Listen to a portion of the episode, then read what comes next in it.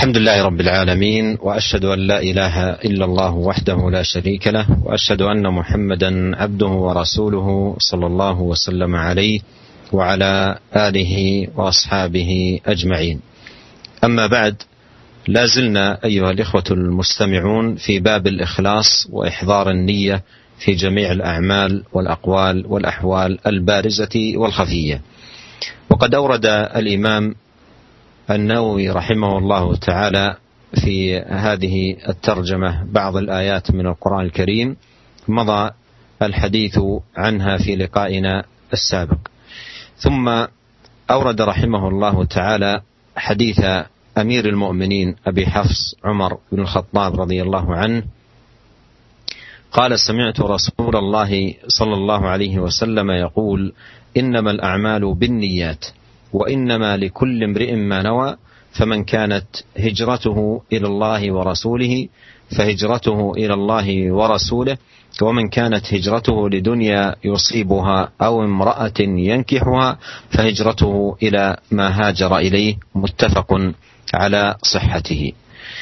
وهذا الحديث حديث عمر بن الخطاب هو أول حديث أورده الإمام النووي رحمه الله تعالى في كتابه رياض الصالحين. وكذلك هو أول حديث أورده رحمه الله تعالى في كتابه الأربعين النووية. وكذلك في كتابه المجموع شرح المهذب. عقد فصلا في الإخلاص وإحضار النية أورد فيه ثلاث آيات ثم أورد هذا الحديث. حديث آه، عمر بن الخطاب رضي الله عنه. وهذا الصنيع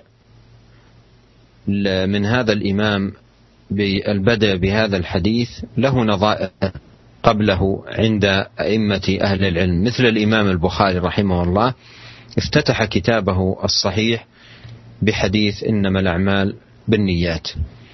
والإمام البغوي افتتح كتاب مصابيح السنة وشرح السنة بهذا الحديث. كذلك الإمام عبد الغني المقدسي افتتح كتاب عمدة, عمدة الأحكام بهذا الحديث. وغيرهم من أهل العلم. والبدء بهذا الحديث فيه التنبيه لأهمية إحضار النية. وأن النية أساس تقام عليه الأعمال وأصل يبنى عليه الدين. ولهذا فإن شأن هذا الحديث شأن عظيم ومكانته علية وهو يدخل في جميع أبواب الفقه.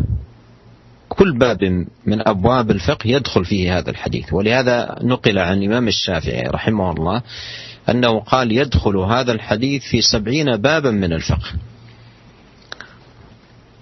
فالنية يحتاج إليها في الصلاة يحتاج إليها في الصيام يحتاج إليها في الحج يحتاج إليها في جميع الطاعات والعبادات. بل إن الأمور المباحات بالنية الصالحة تتحول إلى عمل صالح يثاب عليه العبد. وقد قال أهل العلم إن مدار الإسلام على هذا الحديث.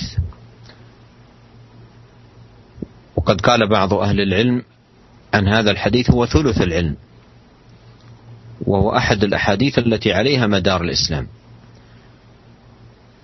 فالشاهد أن هذا الحديث حديث عظيم جليل القدر عظيم الأهمية ينبغي أن يعنى به كل مسلم حفظا وفهما وتحقيقا لما دعا إليه من إصلاح النية وإطابة المقصد Bismillahirrahmanirrahim. Alhamdulillah segala puji dan syukur kita panjatkan kehadirat Allah Subhanahu wa taala. Semoga salawat dan salam senantiasa tercurahkan kepada junjungan kita suri teladan kita Nabi Muhammad sallallahu alaihi wasallam serta keluarganya serta seluruh sahabat beliau tanpa terkecuali. Para pendengar Radio Roja dan radio-radio yang lain yang dirahmati oleh Allah Subhanahu wa taala, kita masih dalam pembahasan uh, bab yang pertama dari kitab Riyadhus Shalihin yaitu bab tentang al-ikhlas wa ihdharun niyyah fi jamil a'mal wal aqwal wal ahwal al barizah wal khafiyah. Bab tentang keikhlasan dan menghadirkan niat dalam seluruh amalan, dalam seluruh perkataan dan dalam seluruh kondisi baik yang nampak maupun yang tersembunyi. Dan dalam bab ini Al-Imam Nawawi telah membawakan tiga ayat dari ayat-ayat Al-Quran yang penjelasannya telah lalu pada pertemuan sebelumnya. Kemudian setelah itu Al-Imam Nawawi rahimahullah membawakan hadis yang sangat agung yaitu hadis Amirul Mukminin Abi Hafs Umar bin Khattab radhiyallahu taala anhu yaitu hadis yang dikenal dengan hadis niyah yang di mana Umar bin Khattab radhiyallahu taala anhu berkata, "Sami'tu Rasulullah sallallahu alaihi wasallam yaqul." Saya mendengar Rasulullah sallallahu alaihi wasallam bersabda, "Innamal a'malu binniyat wa innamal likulli imri'in ma nawa." Faman kanat hijratuhu ila Allah wa rasulih, fa hijratuhu ila Allah wa rasulih. Sungguhnya amalan-amalan itu tergantung pada niat-niatnya. Dan setiap orang akan mendapatkan apa yang dia niatkan. Barang siapa yang niatnya tatkala berhijrah adalah untuk Allah dan Rasulnya, maka hijrahnya adalah untuk Allah dan Rasulnya. Wa man kanat hijratuhu lidunya yusibuha aw imra'atin yankihuha fa hijratuhu ila ma hajara ilaih. Adapun barang siapa yang hijrahnya tatkala berhijrah niatnya untuk memperoleh dunia yang dia dapatkan atau untuk menikahi seorang wanita, maka hijrahnya adalah kepada apa yang dia niatkan. Hadis ini adalah hadis yang sahih yang disepakati sahihnya akan kesahihannya oleh Al-Imam Al-Bukhari dan Al-Imam Muslim dalam kitab sahih mereka berdua. Para pendengar yang dirahmati oleh Allah Subhanahu wa taala, hadis ini adalah hadis yang pertama kali disebutkan oleh Al-Imam Nawawi dalam kitabnya Ridho Salihin yang sedang kita bahas. Dan dia pula lah hadis yang pertama kali, hadis niat ini. Dialah hadis yang pertama kali yang disebutkan oleh Al-Imam Nawawi rahimahullah dalam risalahnya Arba'in Nawawiyah. Dan dialah hadis juga yang pertama kali yang disebutkan oleh Al-Imam Nawawi dalam kitabnya Al-Majmu' Syarah Al-Muhadzab yaitu kitab fikih Syafi'i ya tatkala Al-Imam Nawawi menyebutkan satu membuat satu pasal tentang keikhlasan. Kemudian beliau menyebutkan tiga ayat. Setelah itu beliau membawakan membawakan hadis yang yang sangat penting yaitu hadis niat ini. Ini menunjukkan akan uh, perhatian Al-Imam Nawawi rahimahullah tentang hadis niat ini di mana beliau membawakan hadis ini pada permulaan kitab-kitab beliau.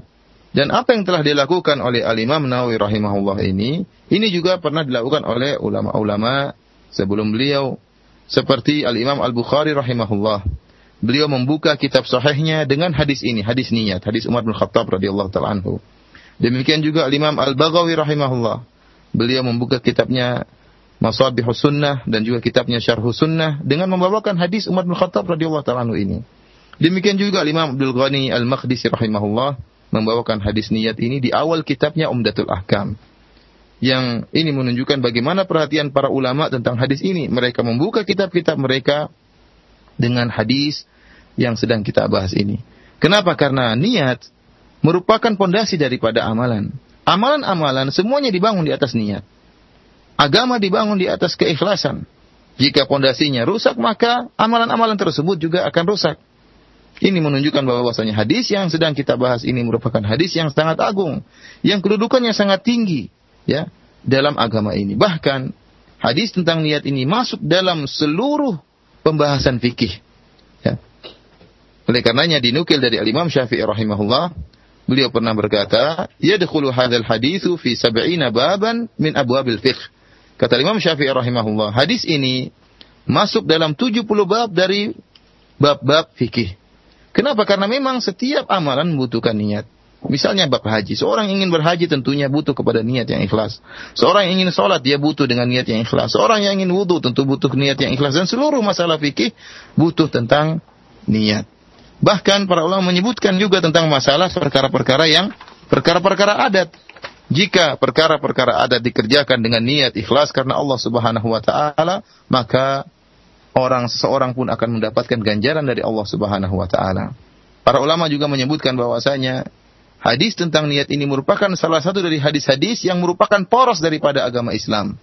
Bahkan sebagian ulama mengatakan bahwasanya hadis ini adalah thuluthul ilm, ya sepertiga daripada ilmu. Artinya apa? poros agama, poros ilmu berkisar di beberapa hadis di antaranya hadis innamal a'malu niat ini. Oleh karenanya kita hendaknya memberi perhatian ya terhadap hadis ini agar kita melatih diri kita untuk ikhlas kepada Allah Subhanahu wa taala dan kita berusaha menghafalkannya dan berusaha mengamalkan hadis ini. وقد نقل عن الإمام أحمد رحمه الله تعالى أنه قال أصول الإسلام على ثلاثة أحاديث حديث عمر الأعمال بالنيات وحديث عائشة من أحدث في أمرنا ما ليس منه فهو رد. وحديث النعمان بن بشير الحلال بين والحرام بين وبينهما أمور مشتبهات. وإنما كانت أصول الإسلام تدور على هذه الأحاديث الثلاثة. لأن الدين كله يرجع إلى فعل المأمورات وترك المحظورات والتوقف عن الشبهات. وهذا تضمنه حديث النعمان. ثم ذلكم لا يتم إلا بأمرين. أحدهما أن يكون العمل في ظاهره موافقا للسنة. وهذا تضمنه حديث عائشة من أحدث في أمرنا ما ليس منه فهو رد. والثاني أن يكون العمل في باطنه يقصد يقصد به وجه الله. وهذا تضمنه حديث عمر بن الخطاب انما الاعمال بالنيات Para pendengar yang dirahmati oleh Allah Subhanahu wa taala, dinukil dari Al-Imam Ahmad rahimahullah, beliau pernah berkata bahwasanya usulul Islam ala salasati ahadits, bahwasanya pondasi-pondasi Islam, pokok-pokok Islam itu dibangun di atas tiga hadis yaitu hadis Umar bin Khattab radhiyallahu taala anhu innamal a'malu binniyat bahwasanya amalan-amalan tergantung daripada niatnya. Hadis yang kedua adalah hadis Aisyah radhiyallahu taala anha man ahdatsa fi amrina hadza ma laysa minhu huwa rad. Barang siapa yang mengadakan suatu ajaran baru yang tidak ada contohnya dari Nabi sallallahu alaihi wasallam maka tertolak. Dan hadis yang ketiga adalah hadis Nu'man bin Bashir radhiyallahu taala anhu di mana Rasulullah SAW bersabda al halalu bayyin wal haramu bayyin wa ma bainahuma umurun musyabihat. Perkara yang halal jelas perkara yang haram jelas dan di antara keduanya ada perkara-perkara yang syubhat. Ini tiga hadis yang merupakan poros daripada agama ini. Kenapa bisa demikian? Para pendengar yang dirahmati oleh Allah Subhanahu wa taala karena tatkala kita ingin mengerjakan perkara agama, kita diperintahkan untuk melaksanakan perintah-perintah Allah Subhanahu wa taala. Fi'lul ma'murat. Kita diperintahkan untuk menjalankan perintah-perintah Allah. Dan kita juga diperintahkan untuk apa? Tarkul manhiyat, meninggalkan larangan-larangan Allah Subhanahu wa taala. Kemudian juga tatkala datang syubhat maka kita berhenti untuk mengetahui mana yang benar dari perkara yang rancu tersebut dan penjelasan tentang perkara yang diperintah oleh Allah Subhanahu wa taala yang halal dan penjelasan tentang hal-hal yang diharamkan oleh Allah Subhanahu wa taala dan perkara-perkara syubhat telah dijelaskan oleh hadis Nu'man bin Bashir radhiyallahu taala anhu. Kemudian tatkala kita ingin mengamalkan perkara ini, melaksanakan perintah, menjauhi larangan, menjauhi syubhat, maka amalan yang kita lakukan zahirnya harus sesuai dengan sunnah dan batinnya harus ikhlas karena Allah Subhanahu wa taala. Untuk mengetahui zahirnya sesuai dengan sunnah atau tidak, maka ini telah dijelaskan oleh hadis yang kedua yaitu hadis Aisyah radhiyallahu taala anha di mana Nabi sallallahu alaihi wasallam bersabda man ahdatsa fi amrina hadza ma laisa minhu fahuwa rad. Barang siapa yang mengadang-adakan suatu perkara yang baru yang bukan dari agama kami maka tertolak. Kemudian juga batin ya dari amalan tersebut harus ikhlas karena Allah Subhanahu wa taala dan ini juga telah dijelaskan oleh hadis Umar bin Khattab radhiyallahu taala anhu innamal a'malu binniyat sungguhnya amalan itu tergantung daripada niatnya jadi jelas bahwasanya tiga hadis ini merupakan poros daripada agama Islam وقوله صلى الله عليه وسلم في هذا الحديث انما الاعمال بالنيات اي الاعمال معتبره بنياتها الأعمال معتبرة بنياتها. فإذا كانت النية صالحة صحيحة فإن العمل يتقبل من العامل ويثاب عليه وإذا كانت النية فاسدة رد عليه عمله. فالأعمال معتبرة بنياتها. والأعمال يتناول القرب التي هي العبادات ويتناول أيضا عموم الأعمال كنوم الإنسان وشربه وأكله. فإذا نوى بأكله وشربه ونومه التقوي على طاعة الله وعلى عبادة الله فهذا معتبر بهذه النية الصالحة التي قامت في قلب هذا العامل فيثاب على ذلك. فالأعمال المباحة تتحول بالنية إلى عمل صالح لأن الأعمال معتبرة بنياتها. وهذا مما يبين لنا مكانة النية الصالحة وعظم آه، آه، أثرها. بحيث أن صاحب النية الصالحة حياته كلها تتحول إلى عمل لله عز وجل بما في ذلك نومه. Para pendengar yang dirahmati oleh Allah Subhanahu wa taala, sabda Nabi sallallahu alaihi wasallam di awal hadis ini, "Innamal a'malu binniyat." Ya, amalan-amalan itu hanyalah berdasarkan niat niatnya. Artinya apa? Al-a'mal mu'tabaratun biniyatiha, bahwasanya amalan-amalan itu dianggap sesuai dengan niat-niat dari amalan tersebut. Kalau amalan yang dilakukan niatnya adalah niat yang salehah yang benar, maka amalan tersebut akan diterima oleh Allah Subhanahu wa taala dari pelakunya. Namun sebaliknya jika tatkala seorang beramal, melakukan banyak amalan akan tapi niatnya rusak, niatnya tidak beres, maka akan ditolak amalan-amalan tersebut karena tidak dianggap oleh Allah Subhanahu wa taala amalan tersebut karena niatnya yang rusak. Dan sabda Nabi SAW dalam hadis ini, innamal a'mal, sungguhnya amalan-amalan, ini adalah lafal yang umum, mencakup seluruh amalan, baik amalan-amalan ibadah, ya kita bertakarub kepada Allah Subhanahu wa taala amalan-amalan ibadah seperti salat, zakat, haji dan yang lainnya dan juga mencakup amalan-amalan yang biasa, amalan-amalan yang adat istiadat yang biasa kita lakukan seperti tidur, kemudian minum, kemudian makan. Karena jika seorang tatkala dia makan dan minum dan tidur, niatnya ikhlas karena Allah Subhanahu wa taala dalam rangka untuk memperkuat tubuhnya untuk bisa beribadah kepada Allah Subhanahu wa taala, maka dengan niatnya ini apa yang dia lakukan tadi tidurnya, makannya dan minumnya seluruhnya dinilai berpahala di sisi Allah Subhanahu wa taala. Maka berubahlah amalan-amalan kebiasaan yang dia lakukan dengan niatnya. Karena Allah Subhanahu wa taala untuk kuat beribadah berubah menjadi kurbah, menjadi bentuk ibadah kedekatan kepada Allah Subhanahu wa taala. Oleh karenanya pada pendengar yang dirahmati oleh Allah Subhanahu wa taala, ini merupakan perkara yang menjelaskan akan akan agungnya niat, akan pentingnya niat. Bayangkan seorang hamba yang niatnya tulus, yang niatnya ikhlas karena Allah Subhanahu wa taala, maka seluruh amalannya, sehari-harinya, kehidupannya sehari-hari semuanya bernilai ibadah di sisi Allah Subhanahu wa taala. Kenapa? Karena niatnya yang tulus. Ini sangat menunjukkan akan pentingnya niat dan urgensinya niat dalam kehidupan kita sehari-hari. ثم إن النبي عليه الصلاة والسلام في هذا الحديث ضرب مثلا لتوضيح مكان مكانة النية وعظيم أثرها ألا وهو الهجرة وهي الانتقال من بلاد الكفر إلى بلاد الإسلام. فقال عليه الصلاة والسلام فمن كانت هجرته إلى الله ورسوله فهجرته إلى الله ورسوله ومن كانت هجرته لدنيا يصيبها أو امرأة ينكحها فهجرته إلى ما هاجر إليه. فأخبر عليه الصلاة والسلام أن هذه الهجرة تختلف باختلاف النية. تختلف باختلاف النية. فمن هاجر من دار الكفر إلى دار الإسلام حبا لله عز وجل وحبا لرسوله وطمعا في صلاح حاله في ديار الإسلام وليتعلم دينه ويتفقه فهذا هو المهاجر إلى الله ورسوله حقا.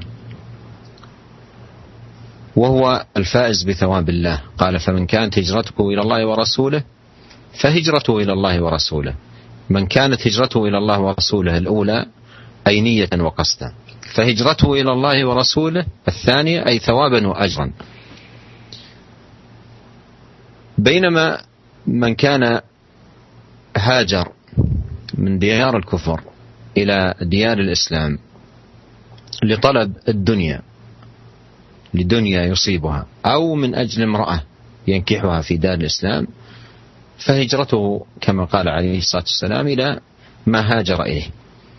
قال إلى ما هاجر إليه تحقيرا لما طلبه من أمر الدنيا واستهانة حيث لم يذكره بلفظه.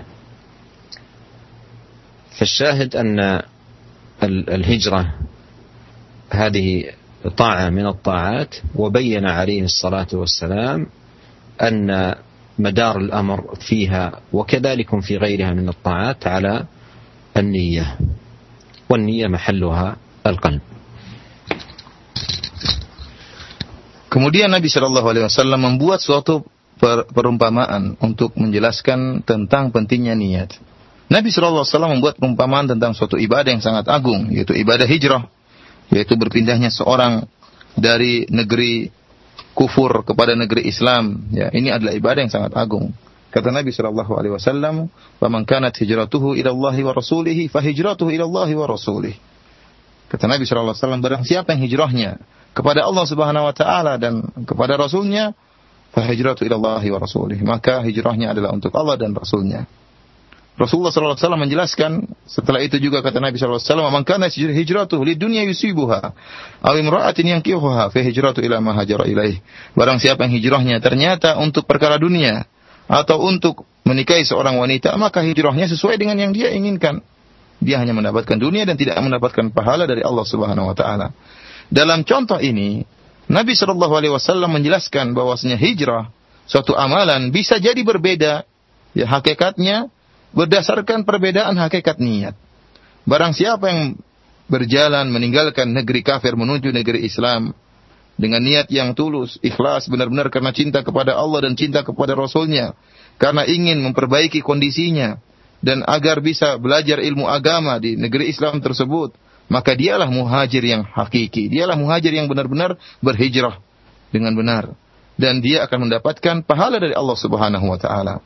Oleh karenanya kalau kita kembali memperhatikan hadis ini tatkala Nabi sallallahu alaihi wasallam mengatakan, "Faman kanat hijratuhu ila Allah wa rasulih." Artinya barang siapa yang hijrahnya niatnya dan tujuannya karena Allah dan Rasulnya, fa hijratuhu ila Allah wa rasulih artinya berarti hijrahnya itu akan mendapatkan pahala dari Allah Subhanahu wa taala. Setelah itu Rasulullah menyebutkan niat yang salah yang merubah hakikat hijrah. Kata Nabi sallallahu alaihi wasallam, "Wa man kanat hijratuhu lid dunya yusibuha aw imra'atin yankihuha, fa hijratu ila ma hajara ilaih." Adapun barang siapa yang hijrahnya karena perkara dunia yang ingin dia raih atau karena ingin memperoleh wanita untuk dia nikahi, maka fa hijratu ila ma hajara ilaih. Maka hijrahnya sesuai dengan yang dia inginkan. Rasulullah SAW di sini tidak menyebutkan tentang dunia ataupun wanita. Rasulullah SAW hanya mengatakan maka hijrahnya sesuai dengan niatnya, sesuai dengan apa yang dia tujukan.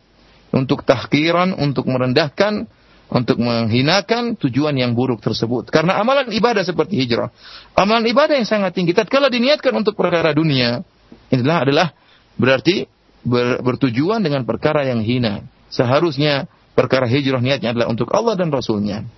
Karena hijrah merupakan ketaatan dan setiap ketaatan harus dibangun di atas keikhlasan karena poros daripada ibadah adalah niat yang ikhlas kepada Allah Subhanahu wa taala.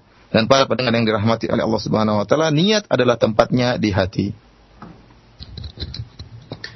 والنية مكانها القلب وهي بين العامل وبين ربه سبحانه وتعالى ولهذا نص أهل العلم أنه لا يجوز التلفظ بالنية في أي قربة من القرب بل النية بينك وبين الله سبحانه وتعالى ويجتهد المسلم في كل أعماله وفي جميع طاعاته على الإخلاص وصلاح القلب وقصد الله سبحانه وتعالى وحده بالأعمال وكل ذلك بين العبد وبين ربه جل وعلا Kemudian Syekh mengingatkan bahwasanya niat mahaluha al-qalb, tempat niat adalah hati. Ini menunjukkan bahwasanya niat adalah perkara rahasia antara seorang hamba dengan Allah Subhanahu wa taala. Antara seorang hamba dengan Rabbnya. Oleh karenanya sebagian ulama mengatakan tidak boleh seorang melafalkan niatnya. Ya, kenapa? Karena niat adalah perkara rahasia antara dia dengan Allah Subhanahu wa taala. Seorang hamba berusaha untuk bisa ikhlas kepada Allah beristihad bermujahadah untuk bisa ikhlas kepada Allah Subhanahu wa taala dan seluruhnya itu antara antara dia dengan Allah Subhanahu wa taala Allah yang Maha mengetahui tentang keikhlasannya yang terdapat dalam hatinya ثم أورد الإمام النووي رحمه الله تعالى حديث أم المؤمنين عائشة رضي الله عنها قالت قال رسول الله صلى الله عليه وسلم يغزو جيش الكعبة فإذا كانوا ببيداء من الأرض يخسف بأولهم وآخرهم. قالت قلت يا رسول الله كيف يخسف بأولهم وآخرهم وفيهم أسواقهم ومن ليس منهم؟ قال يخسف بأولهم وآخرهم ثم يبعثون على نياتهم. متفق عليه وهذا لفظ البخاري. وقوله عليه الصلاة والسلام ببيداء من الأرض أي أرض واسعة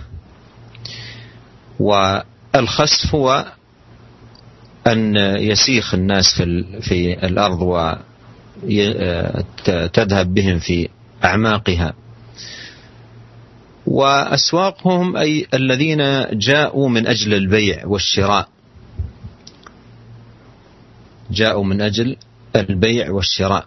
لم يأتوا من أجل غزو الكعبة وإنما جاءوا من أجل البيع والشراء. فلما سمعت عائشة رضي الله عنها النبي صلى الله عليه وسلم يخبر بأن هؤلاء الذين جاءوا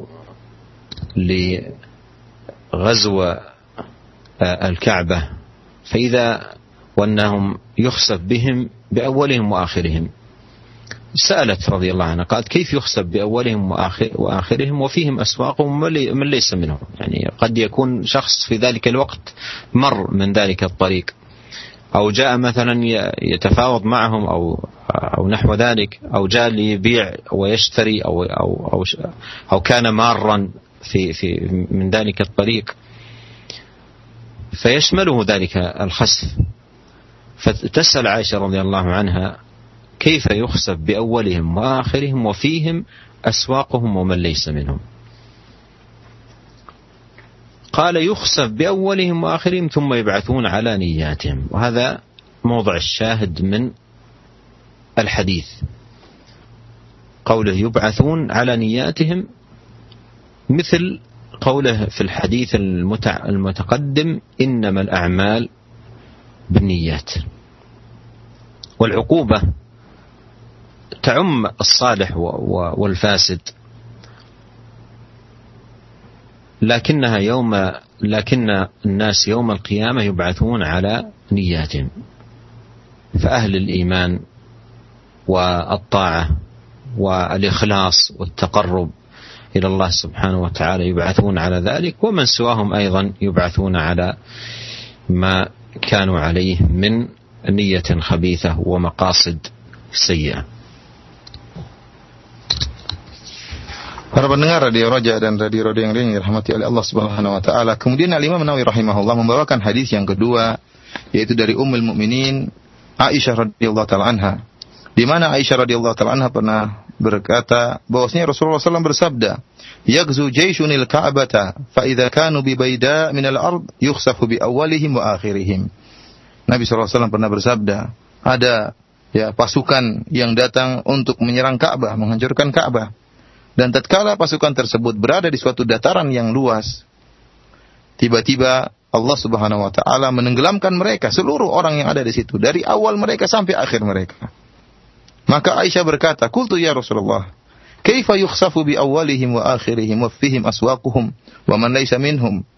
Kata Aisyah, "Wahai Rasulullah, bagaimana bisa ditenggelamkan seluruh mereka yang ada di, di dataran tersebut dari awal sampai akhir?" Padahal di antara mereka ada orang-orang yang datang untuk berdagang dan orang-orang yang bukan dari pasukan perang tersebut. Kata Nabi sallallahu alaihi wasallam, "Yukhsafu bi awwalihim wa akhirihim, thumma yub'atsuna ala niyyatihim." Akan ditenggelamkan mereka seluruhnya dari awal mereka sampai akhir mereka, kemudian mereka akan dibangkitkan pada hari kiamat kelak berdasarkan berdasarkan niat-niat mereka. Hadis ini hadis yang diriwayatkan oleh Imam Al-Bukhari dan Imam Muslim muttafaqun alaih dan lafal yang kita bacakan tadi adalah lafal yang terdapat dalam Sahih Al-Bukhari. Para pendengar yang dirahmati oleh Allah Subhanahu wa taala, di sini disebutkan ya tentang pasukan yang datang untuk memerangi Ka'bah tatkala mereka berada di Baida dan Baida adalah dataran yang luas.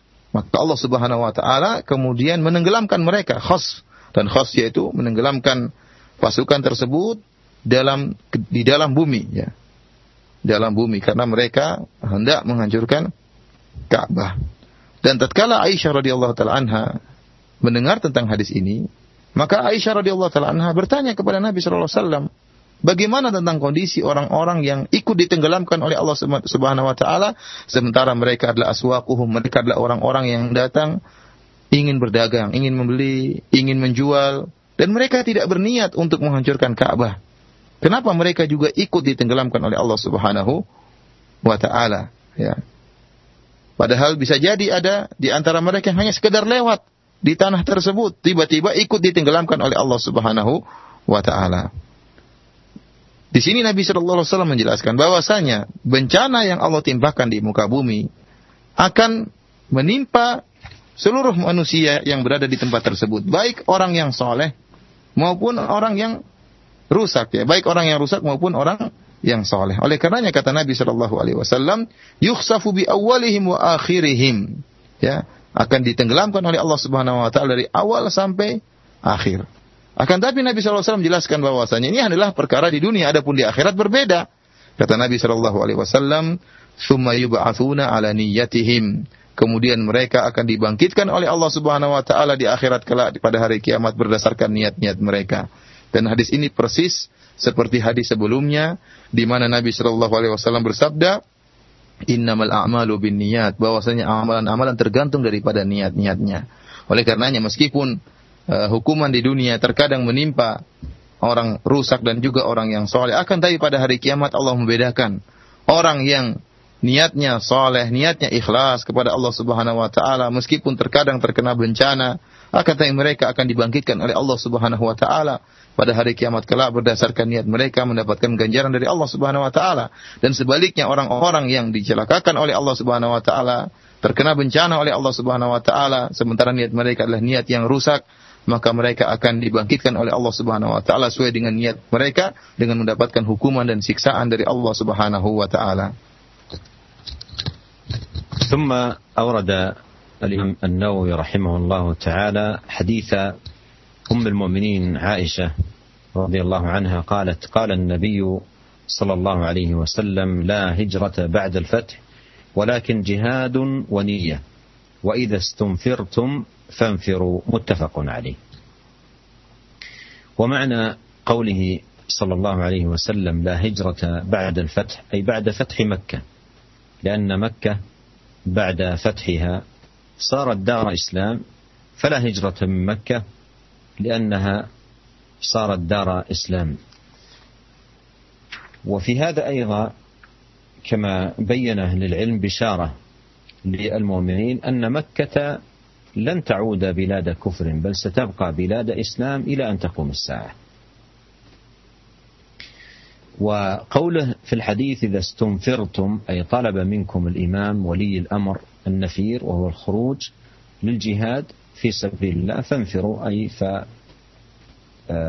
فاستجيبوا وقوموا بما طلب منكم القيام به من النفير للجهاد في سبيل الله. والشاهد من الحديث للترجمة هو قوله ولكن جهاد ونية. ولكن جهاد ونية. ففيه الحث على الإخلاص في النية سواء في الجهاد أو في غيره. بأن يكون قصد الإنسان في جهاده أو في عبادته أو في صلاته أو في أي طاعة وجه الله سبحانه وتعالى متقربا بذلك العمل إلى الله عز وجل. وإلا فإنه لا ينتفع. فمثلا الجهاد. من جاهد حمية أو شجاعة أو رياء أو سمعة أو غير ذلك من الأغراض كل ذلك لا يقبل الله منه.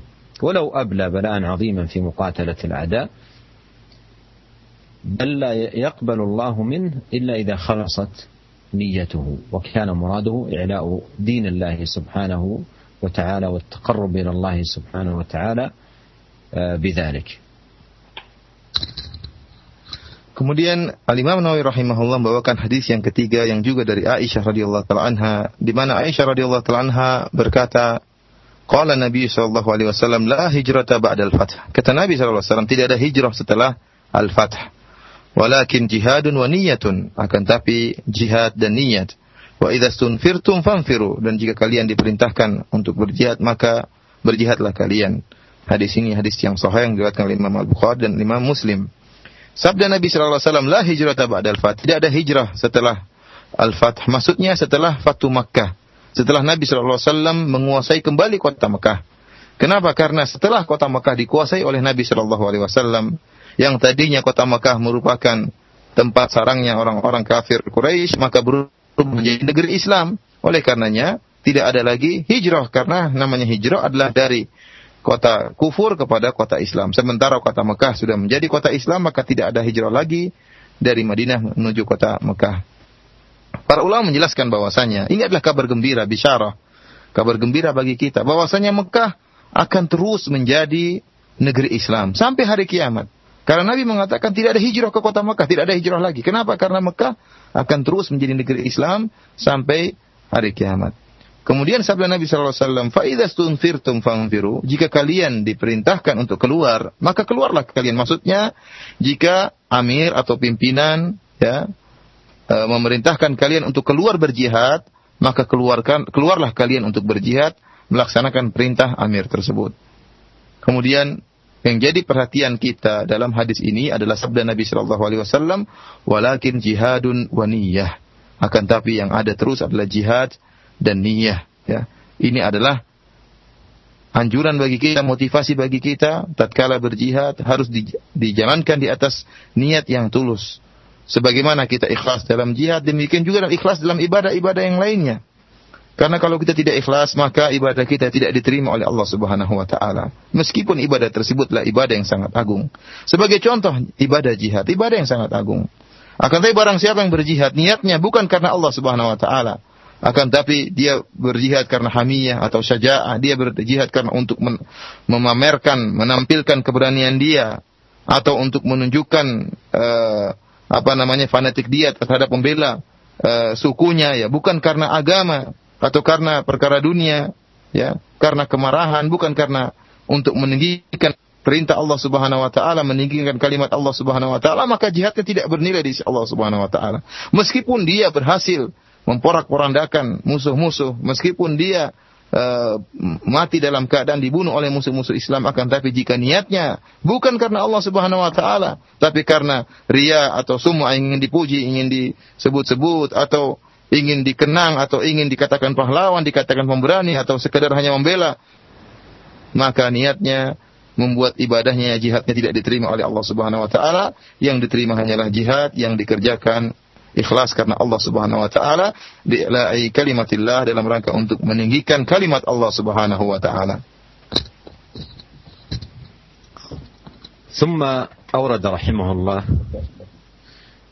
حديث أبي يزيد معا بن يزيد بن الأخنس رضي الله عنهم قال النووي رحمه الله وهو وأبوه وجده وصحابيون قال كان أبي يزيد أخرج دنانير يتصدق بها فوضعها عند رجل في المسجد. فجئت فأخذتها فأتيته بها. أي معا أخذ تلك الدنانير رضي الله عنه. قال فأتيته بها فقال والله ما إياك أردت. قال والده يزيد والله ما إياك أردت. يعني لم أرد أن تكون هذه الدنانير لك. فخاصمت إلى رسول الله لأنه آه، كأنه كان به حاجة آه، معا آه، إلى إلى إلى ذلك المال. فخاصمته إلى رسول الله صلى الله عليه وسلم فقال لك ما نويت يا زيد. قال لك ما نويت يا يزيد ولك ما أخذت يا معن. رواه الإمام البخاري في صحيحه. الشاهد من هذا الحديث آه، قول آه، النبي صلى الله عليه وسلم ليزيد لك ما نويت لك ما نويت وأن الأعمال بالنيات فتمضي صدقة وله ما نوى. وأيضا أخبر النبي صلى الله عليه وسلم معا أن المال الذي أخذه له وأن والده مأجور على نيته وأن له الشيء الذي نواه وهذا فيه أن الأعمال معتبرة بنياتها Kemudian Imam Nawawi rahimahullah membawakan hadis yang lain yaitu dari hadis Abi Yazid Ma'an bin Yazid bin Al-Akhnas radhiyallahu taala anhum. Kata Imam Nawawi rahimahullah wa huwa wa abuhu wa jadduhu sahabiyun. Ya, dia Abu Isi Ma'an dan juga ayahnya Yazid dan juga kakeknya Al-Akhnas seluruhnya adalah sahabat radhiyallahu taala anhum. Apa kata Ma'an? radhiyallahu taala anhu, dia berkata, "Kana Abi Yazid akhraja dananir yatasaddaqu biha fawada'aha inda rajulin fil masjid." Kata Ma'an, ayah saya yang bernama Yazid, ya, pernah mensedekahkan beberapa dinar, beberapa keping dirham, beberapa keping dinar. Kemudian ayahku meletakkan dinar-dinar tersebut pada seseorang di masjid. Fajitu fa akhadtuha fa ataituhu biha. Kemudian Ma'an mengatakan, saya pun mengambil dinar-dinar tersebut dari orang yang dititipkan eh, dinar-dinar tadi oleh ayah saya. Kemudian saya pun mendatangi ayahku dengan membawa dinar-dinar tersebut. Artinya dinar-dinar yang disedekahkan oleh ayahku telah aku ambil dan saya tunjukkan hal ini kepada ayahku. Maka apa kata ayahku? Faqala, "Wallahi ma iyyaka aratu."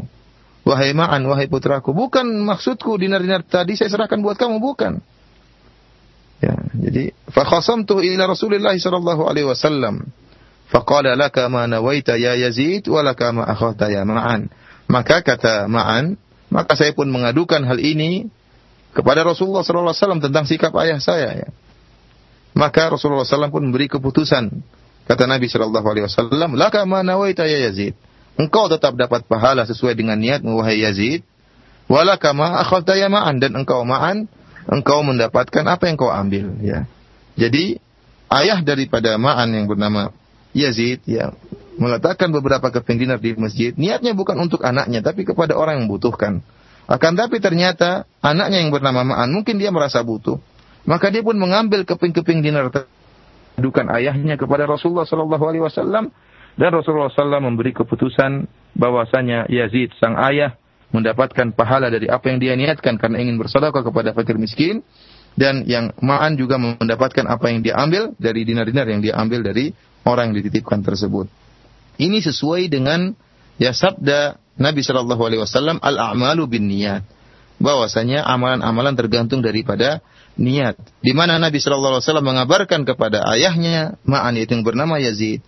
Karena dia tatkala mengeluarkan sedekah niatnya benar untuk ikhlas kepada Allah dan untuk memberikan kepada fakir miskin, maka dia mendapatkan pahala. Meskipun dia tidak bermaksud memberikan dinar tersebut kepada anaknya. Ya.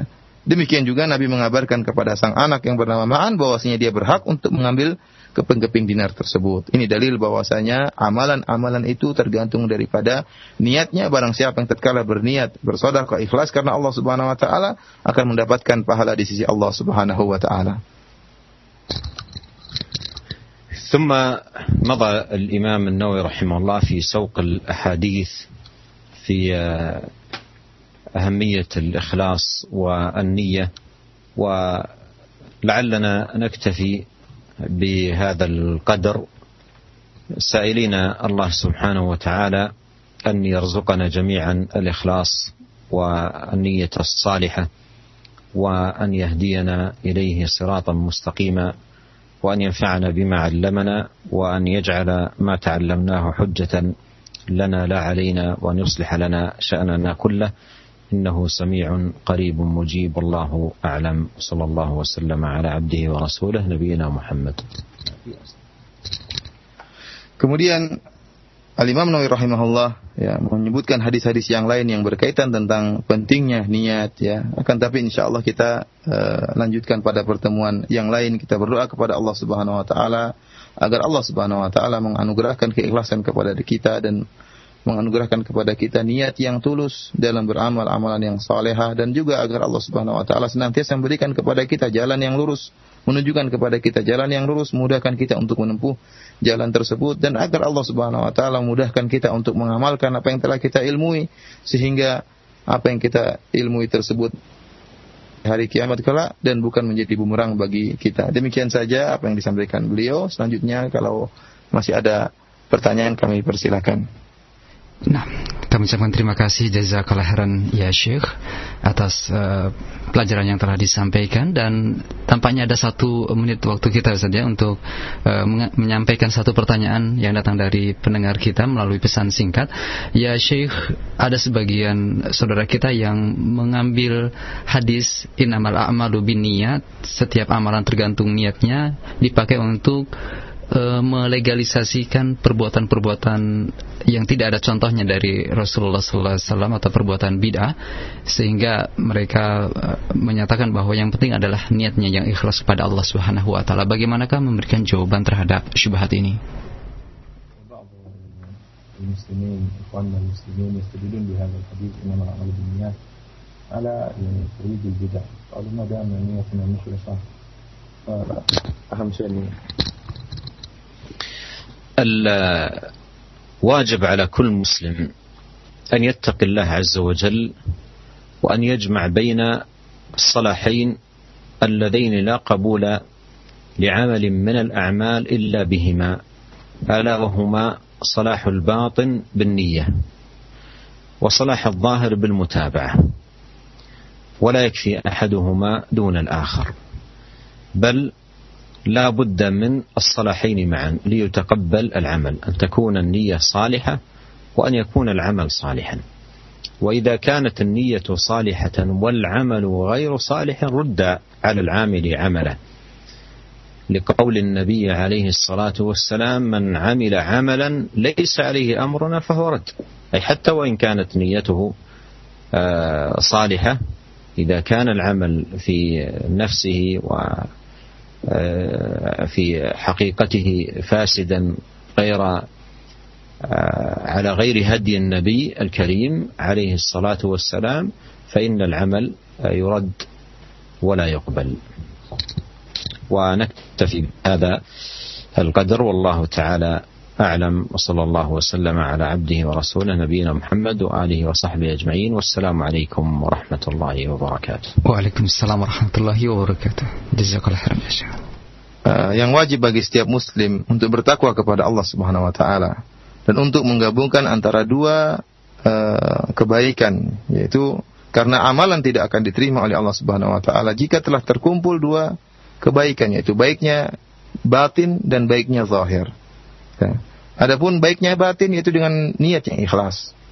Adapun baiknya yang zahir, lahiriah kita yaitu dengan mutabaah mengikuti sunnah Nabi Shallallahu Alaihi Wasallam bukan dengan amalan-amalan yang tidak dicontohkan oleh Nabi Shallallahu Alaihi Wasallam.